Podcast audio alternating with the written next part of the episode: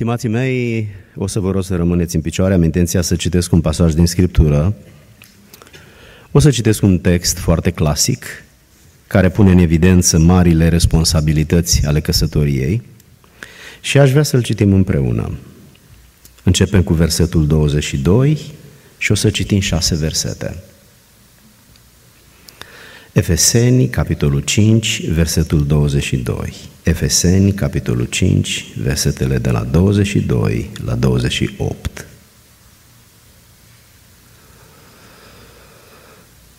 Nevestelor, fiți supuse bărbaților voștri ca Domnului. Căci bărbatul este capul nevestei, după cum și Hristos este capul bisericii. El, mântuitorul trupului. Și după cum biserica este supusă lui Hristos, tot așa și nevestele să fie supuse bărbaților lor în toate lucrurile. Bărbaților, iubiți-vă nevestele cum a iubit și Hristos biserica și s-a dat pe sine pentru ea, ca să o sfințească, după ce a curățat-o prin botezul cu apă, prin cuvânt, ca să înfățișeze înaintea lui această biserică, slăvită, fără pată, fără zbârcitură sau altceva de felul acesta, ci sfântă și fără prihană. Tot așa trebuie să-și iubească și bărbații nevestele ca pe trupurile lor. Cine își iubește nevasta, se iubește pe sine însuși. Amin. Mulțumesc. Vă invit să vă reașezați.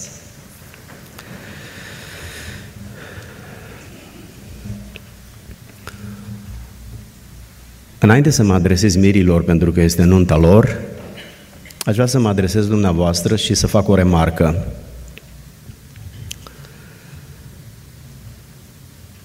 Cunoștința a crescut mult în generația noastră. A crescut mult și rapid. Însă nu ne-a adus doar bine, ne-a adus și mult rău. De ce? Pentru că la Biblia în care credeam ca o sursă absolută de învățătură de la Dumnezeu, au apărut alternative. Google este o alternativă serioasă la Scriptură. Astăzi toată lumea știe că acum 2000 de ani, de fapt, când Pavel a spus acolo despre batic, de fapt n-a vrut să spună despre batic. În vremea aceea ă, și toată lumea știe, Dacă ne luăm după Google, nu o să existe niciun sfârșit, ci pur și simplu o învârtire în cerc fără sfârșit. Creștinii adevărați se iau după Scriptură. Creștinii adevărați cred în Dumnezeu și cred cuvântul lui Dumnezeu așa cum este scris. Atunci când Google explică Scriptura, există riscul să o explice în favoarea tendințelor contemporane. De aceea eu cred că un copil al lui Dumnezeu care citește Scriptura va primi de la Dumnezeu și iluminarea, această minune care ajută pe fiecare creștin născut din nou să înțeleagă corect ce spune cuvântul.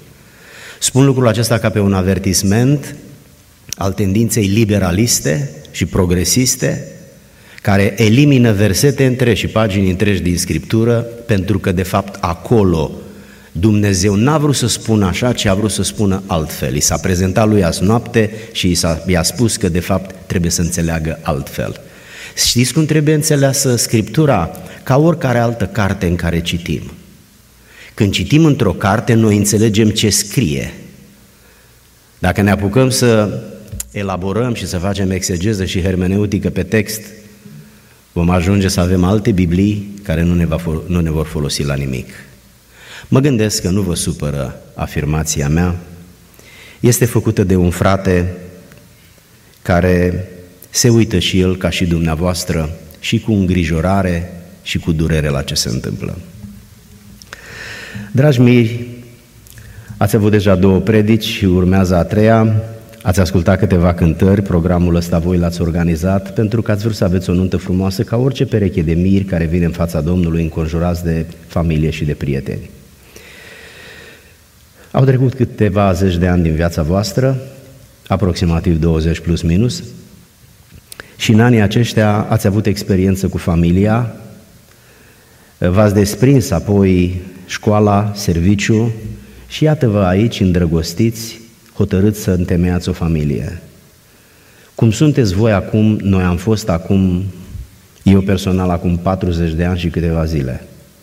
Alții, de pildă fratele Valentin, mai mult, alții un pic mai puțin, dar cei mai mulți dintre noi care suntem aici am fost cândva ca voi și de atunci până acum au trecut câțiva ani sau câteva zeci de ani.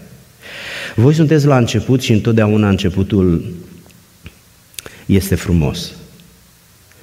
Puteți păstra frumosul ăsta pentru voi, dar nu pe gratis și nu din întâmplare. De aceea vreau să vorbesc despre frumosul căsătoriei. Începutul este frumos oricum, dar căsătoria nu mai este frumoasă oricum. Nu este nimic mai, frum- mai scump în lumea asta, Gian și Diana, decât frumosul căsătoriei. Când te întâlnești cu un om, te simți foarte atras și îți place de el pentru că el îți arată ce știe că lucrează, dar ascunde în spate lucruri pe care nu reușește să le ascundă dacă te apropii de el și deveniți mai, de pildă dacă lucrați împreună sau găzduiți împreună. Fiecare dintre noi punem în față pe taraba unde se vând vegetalele lucrurile care creează impresii puternice. Frații lui Iosif spunea, noi, noi suntem oameni de treabă.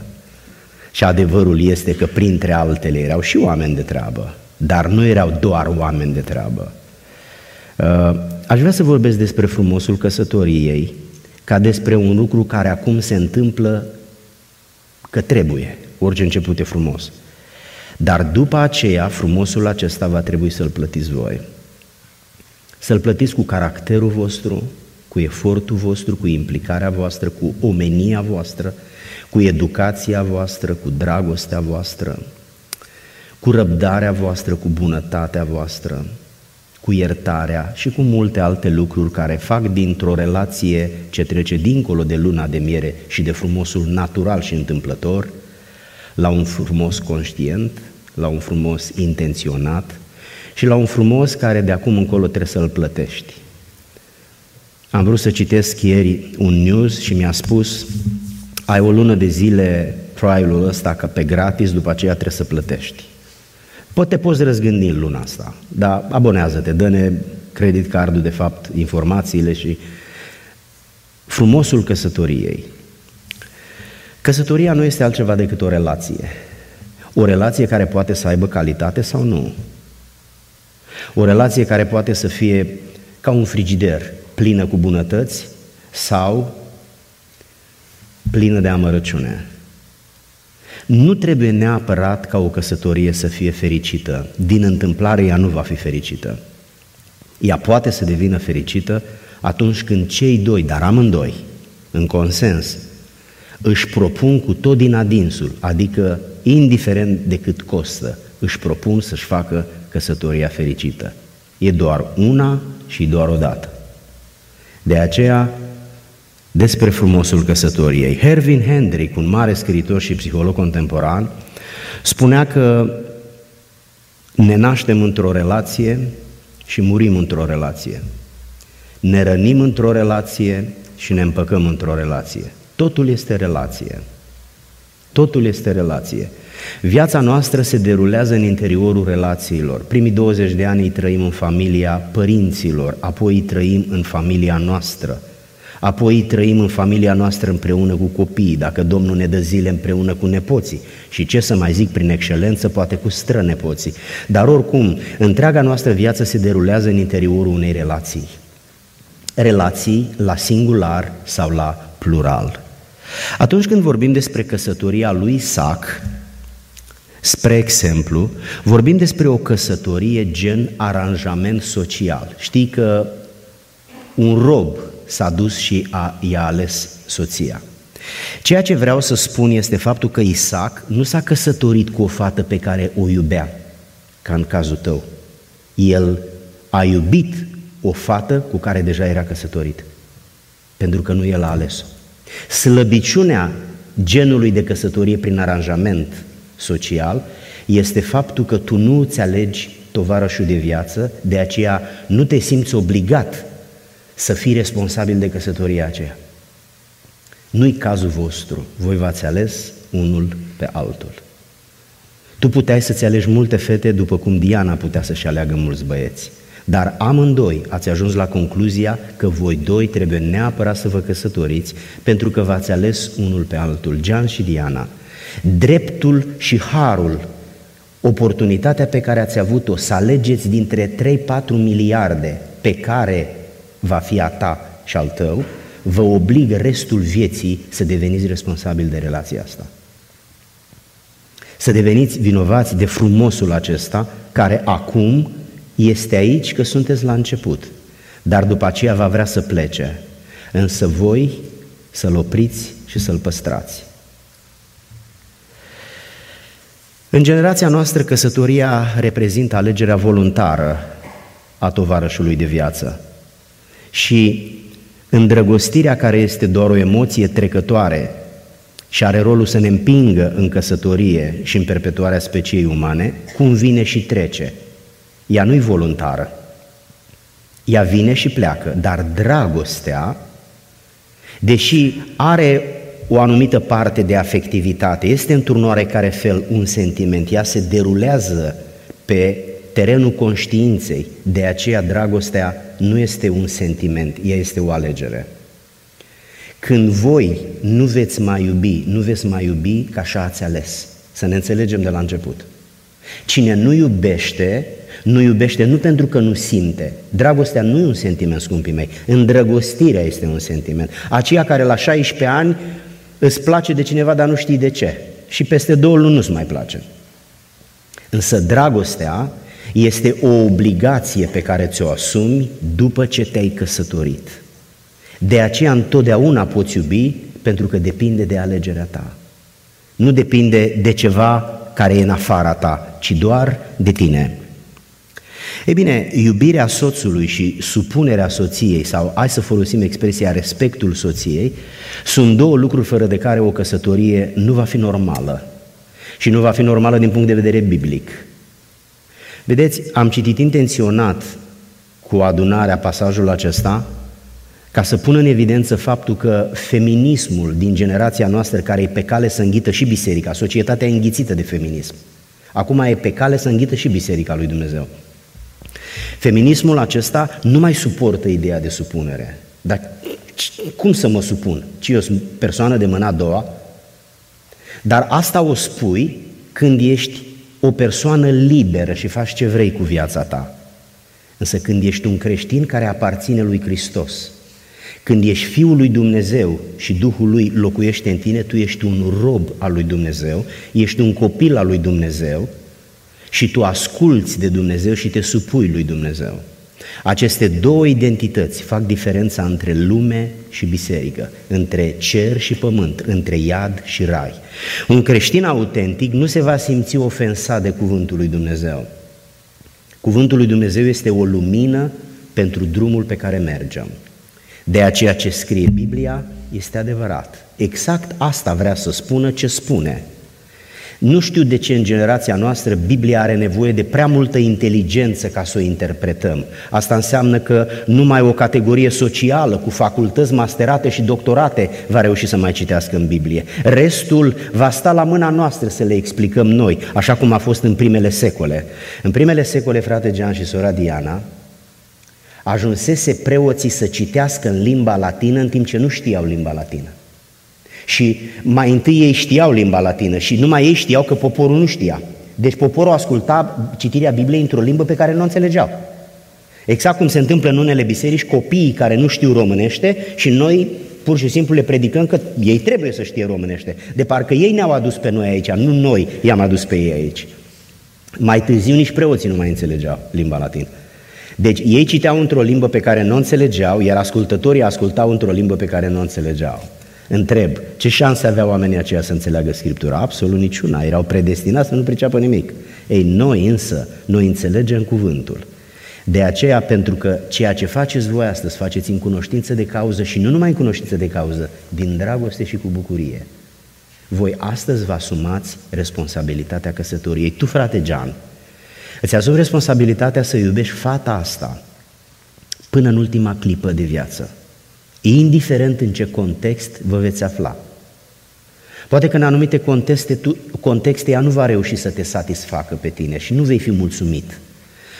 Poate că te vei jena, poate că ai fi spus, mă, dar mă mir că s-a comportat așa. În clipa aceea va trebui să o iubești cum o iubești astăzi în ziua anunții. În felul acesta frumosul va rămâne. Nu va reuși nici diavolul, nici lumea, nici obișnuința, nici rutina, nici plictiseala să ți-l ia. Pentru că tu vei fi un bărbat care vei ști să păstrezi frumosul în casa ta. Tu vei rămâne cu această fată nu că nu mai ai încotro, ci vei rămâne cu ea pentru că tu o vei iubi întotdeauna, pentru că iubirea este o alegere. Diana, Biblia spune să fii supusă soțului tău. Asta nu înseamnă că ești partenerul de mâna a doua. Asta înseamnă că Dumnezeu a încredințat soțului oficiu de cap de familie, nu pentru că e mai inteligent, pentru că e bărbat. Mă vei întreba de ce. Logic nu știu să-ți răspund. Eu doar am încredere în stăpânul pe care l-am acceptat ca mântuitor al meu când am avut 21 de ani. Am încredere în el și ce spune el este adevărul pentru mine. De aceea, restul vieții tale, prima ta responsabilitate ca soție va fi să respecti pe acest bărbat. Nu să-l respecti doar când reușește să-ți câștige admirația, că uneori va fi mediocru, așa cum se întâmplă cu muritorii uneori. Tu îl vei respecta nu neapărat că este superior ție, ci pentru că este băiatul pe care l-ai acceptat în viața ta să fie soț. Dacă vei face așa, frumosul nu va pleca. Nu vei deveni o feministă, o sclifosită, o fițoasă și vei rămâne așa cum ești acum. O fată cu minte, credincioasă și smerită, o fată care și-a pus viața în mâna lui Dumnezeu și omenește a legat-o de un băiat pe care îl cheamă Gian Chișmorie. Frumosul îl puteți ține sau îi puteți da drumul. Dacă lăsați ca el să plece când vrea, să știți că psihologia spune că pe la vârsta de maxim șapte ani apare monotonia în căsătorie. Căsătoria nu mai... Așa de tare, dacă te duci în fiecare zi să vezi cascada Niagara pentru șase ani, și 11 luni, ai mai vrea să o mai vezi? Păi aproape că devine o povară să vezi Niagara așa de des. Când o vezi prima oară, faci o mie de poze, a doua oară faci vreo zece, a treia oară nu mai vrei să faci niciuna, nici nu mai scoți telefonul din buzunar. Păstrați frumosul Gian și Diana, păstrați-l. El va face căsătoria voastră un loc unde veți fi fericiți. Copiii lui Dumnezeu știu să facă din casa lor un loc frumos și după ce din punct de vedere al rutinii, monotonia tinde să facă necorespunzătoare relația. Oamenii din lume încearcă relații în afara căsătoriei tocmai pentru că monotonia aceasta vine. Și o nouă persoană, o nouă lună de miere, o, lună pers- o nouă persoană, o nouă lună de miere și atunci viața devine excitantă sub blestemul lui Dumnezeu și cu perspectiva iadului. Voi sunteți doi copii ai Domnului pentru care Hristos a murit la cruce. Și visul vostru de a fi căsătorit se împlinește astăzi, când sunteți aici înconjurați de oamenii din viața voastră, în plan virtual de cei care n-au putut să vină, de pildă părinții soției tale, a Dianei, și astăzi încheiați legământul acesta, că tu o vei iubi restul vieții tale la bine și la greu, în boală și în sănătate. Indiferent de circumstanțe, vei avea maturitatea care vine din relația ta personală cu Dumnezeul tău. Vei avea resursa aceasta de a o iubi, meritat, nemeritat, nemeritat, meritat. O vei iubi, că asta este treaba ta. Iar ea te va respecta pentru că asta este treaba ei. Știi de ce trebuie să iubim soțiile? Biblia numai bărbaților le spune, bărbaților iubiți-vă soțiile, articulat și personalizat. Pentru că cea mai mare frică a unei femei e că nu merită să fie iubită. Știi de ce spune Biblia unei femei să fie supusă bărbatului ei? Niciodată nu spune bărbatului să facă asta, pentru că cea mai mare frică a unui bărbat este că nu iubește bine, nu iubește de calitate. De aceea, tu trebuie tot timpul să-l încurajezi cu tot ce va face el în viață. Una dintre cele mai importante aspecte ale a fi ajutor potrivit este să-i dai aripi. este să-l încurajezi, este să-ți mai găsești cuvinte de apreciere pentru el uneori și atunci când nu le merită. Tu trebuie să îi le spui și atunci când nu le merită. Șeful nu îi le va spune decât când va merita, dar niciun muritor nu poate trăi la nivelul excelenței. Oamenii nu-s Dumnezeu. Tu ca soție vei avea restul vieții acest mandat să-l încurajezi pe bărbatul ăsta. Singura persoană care îi mai poate tăia aripile ești tu. Tu îi le poți tăia, tu îi le poți întări prin atitudinea ta de respect. Îți spun ceva ce poate că te va șoca. Bărbații nu au nevoie să fie iubiți. Femeile nu pot înțelege așa ușor lucrul ăsta. Dacă vrei să iubești un bărbat, trebuie să-l respecti. Iubirea în versiune masculină înseamnă respect. De aceea Dumnezeu spune, supune-te lui, că El e capul familiei, El este reprezentantul. Asta nu înseamnă că e superior ție, asta înseamnă că e tovarășul tău. Dar dacă doi oameni stau pe un cal, unul stă în față,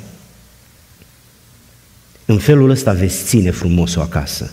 Și când vi se vor naște copiii, frumosul va fi acolo. Și când vor pleca din casa voastră, vor vorbi cu partenerii lor despre frumosul din casa lui mama și a lui tată. Veți fi ca doi patriarhi care într-o lume destrăbălată, care își vinde sufletul pentru emoție, pentru plăcere, pentru divertisment nocturn, voi veți rămâne un simbol, un semn al lui Dumnezeu între oameni. Cei din generația mea n-au știut lucrurile pe care voi le știți acum. Nu existau nici internetul, nici cărțile de astăzi, nici sistemul de educație de astăzi. Voi sunteți privilegiați, de aceea în egală măsură sunteți responsabili. Aș vrea să, să, să mai spun două, trei lucruri și apoi o să închei. Bărbatul este o ființă acțională. Ascultă-mă, sora Diana, bărbatul este o ființă acțională. Unul dintre lucrurile care te vor surprinde în următorii doi ani este să vezi faptul că bărbatul este extrem de diferit de femeie. Una dintre diferențe este că bărbatul e un om de acțiune, el nu știe altceva.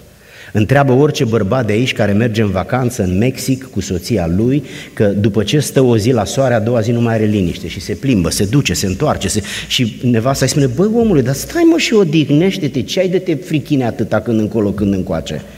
Și el spune, ă, simt să merg, simt să... Bărbatul este o ființă acțională, când lui se face foame, se duce glonț și mănâncă. Femeia e o ființă relațională, nu e acțională, e relațională. Ea, când îi se face foame, se duce să mănânce, dar în drum se întâlnește cu copilul și nu se mai duce să mănânce, uită și se ocupă de copil. Sau se întâlnește cu o persoană și începe să stea de vorbă cu persoana aceea și întârzie să meargă să mănânce. Cam așa, în două vorbe, este diferența dintre soț și soție. De aceea trebuie să vă încadrați în tiparul acesta, pentru că oricum viața vă va împinge acolo. Dar e bine prin educație mai întâi să le știți teoretic și apoi ele să se confirme în, plan, în plan practic și să ziceți peste o lună, peste două, peste o jumătate de an. Aha, cam așa arată ce am citit sau ce am auzit sau ce, ce am știut și noi de la alții. Cel mai important lucru într-o relație este siguranța. Dar siguranța vine doar atunci când vei fi sigură că ești iubită. Gian, e o poveste, se fac bancuri pe treaba asta. De ce femeia are nevoie să îi se spună toată ziua, bună ziua, că te iubesc? Nu uita, cea mai mare frică a ei, inconștientă, este că nu merită să fie iubită. Și tu când îi vei spune o dată, de două, de cinci ori pe zi, o dată prin text message, o dată la telefon și o dată când ai plecat și o dată când te întorci, de patru ori o vei asigura că merită, să fii liniștită că meriți, te iubesc. Tu te voi iubi toată viața. Ăsta este rolul pentru care Dumnezeu îi spune soțului iubește-ți. Dar iubirea nu înseamnă doar ce spui, omule. Cel mai ușor, cea mai ușoară formă a iubirii este iubirea la nivel de a spune. Însă marea problemă este că iubirea trebuie arătată. Noi nu suntem de sticlă ca să vadă soția iubirea în noi. Noi trebuie să o arătăm. Prin ce? Prin orice. Pentru că iubirea este o alegere, tu poți să alegi să o arăți oricând. Nu trebuie să aștepți să simți ceva. Nu aștepta asta, asta îți povești. Hollywood a creat iubirea la nivel de emoție. În Biblie nici nu există ideea de emoție ca iubire. Deloc. Iubirea e o alegere. Iubiți-vă vrăjmașii. Nu o să simți niciodată să-L iubești, dar poți să alegi să iubești. În felul acesta nu te vei simți niciodată în afara posibilității să controlezi. Frate Luigi, nu mai simt, pur și simplu nu mai simt.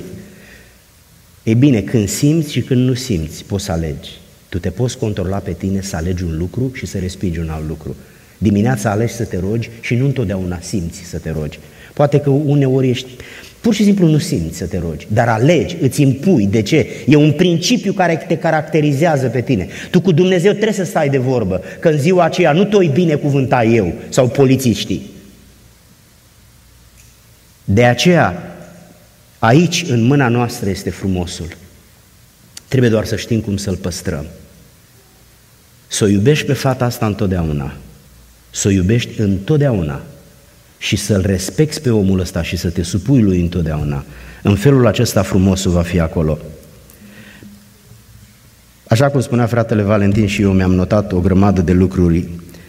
Uh, ultima idee cu care închei este faptul că în generația noastră s-au creat un anumit, s-a creat un anumit limbaj pe care noi îl folosim pentru că trăim în generația asta. De pildă, se vorbește despre familie toxică, despre relații toxice. Relații toxice sunt relațiile unde nu există decât critică, decât dispreț, decât nemulțumire, decât superioritate, decât aroganță, decât stăpânire, decât control, decât manipulare, decât exploatare, aia e o relație toxică, aia nu satisface pe nimeni. Aia e robie. Trebuie să fugiți de genul acesta de relație. Relația voastră trebuie să fie hrănitoare. Aduceți-vă aminte ce spune aici Scriptura. Când Hristos ne-a iubit, ne-a sfințit. Gean, iubirea ta va sfinți fata asta. Nu în sensul biblic că așa cum o sfințește sângele Domnului, va, o va sfinți.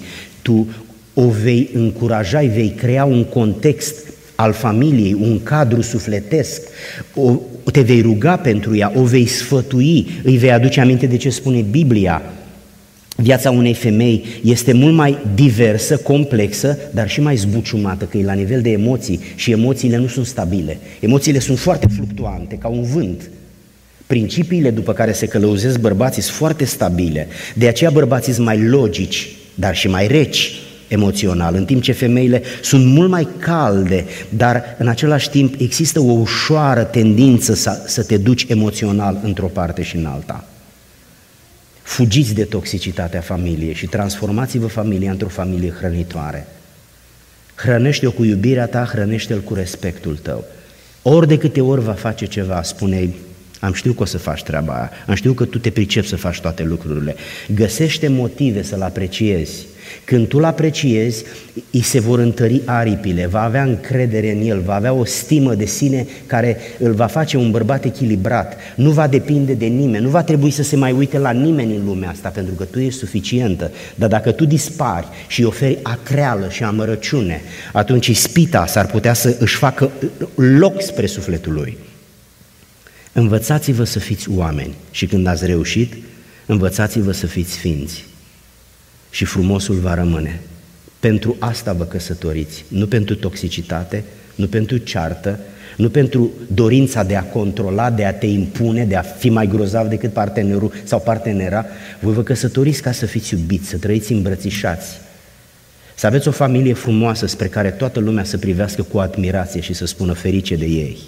Dar toate astea sunt în mâinile voastre. Pentru că voi puteți controla ceea ce alegeți să faceți pentru voi și unul pentru celălalt. Oamenii aceștia care v-au dat viață, unii aici, cealaltă pereche în România, nu vor avea o bucurie mai mare decât atunci când o să vă vadă tot timpul de mână și de suflet. Tot timpul găsim soluții la problemele care apar, că în lumea muritorilor există probleme și greșeli și imperfecțiune, dar peste toate se poate trece cu omenie, cu înțelepciune, cu răbdare și cu un caracter ca al lui Hristos, că El ni l-a dat și noi nu-l pierdem. Și în felul ăsta frumos o să vă rămână. Banii pe care voi îi aveți și pe care îi veți avea, azi îi luați, mâine cheltuiți, dar frumosul trebuie să-l păstrați. Dumnezeu să vă ajute și să vă binecuvinteze. Amin.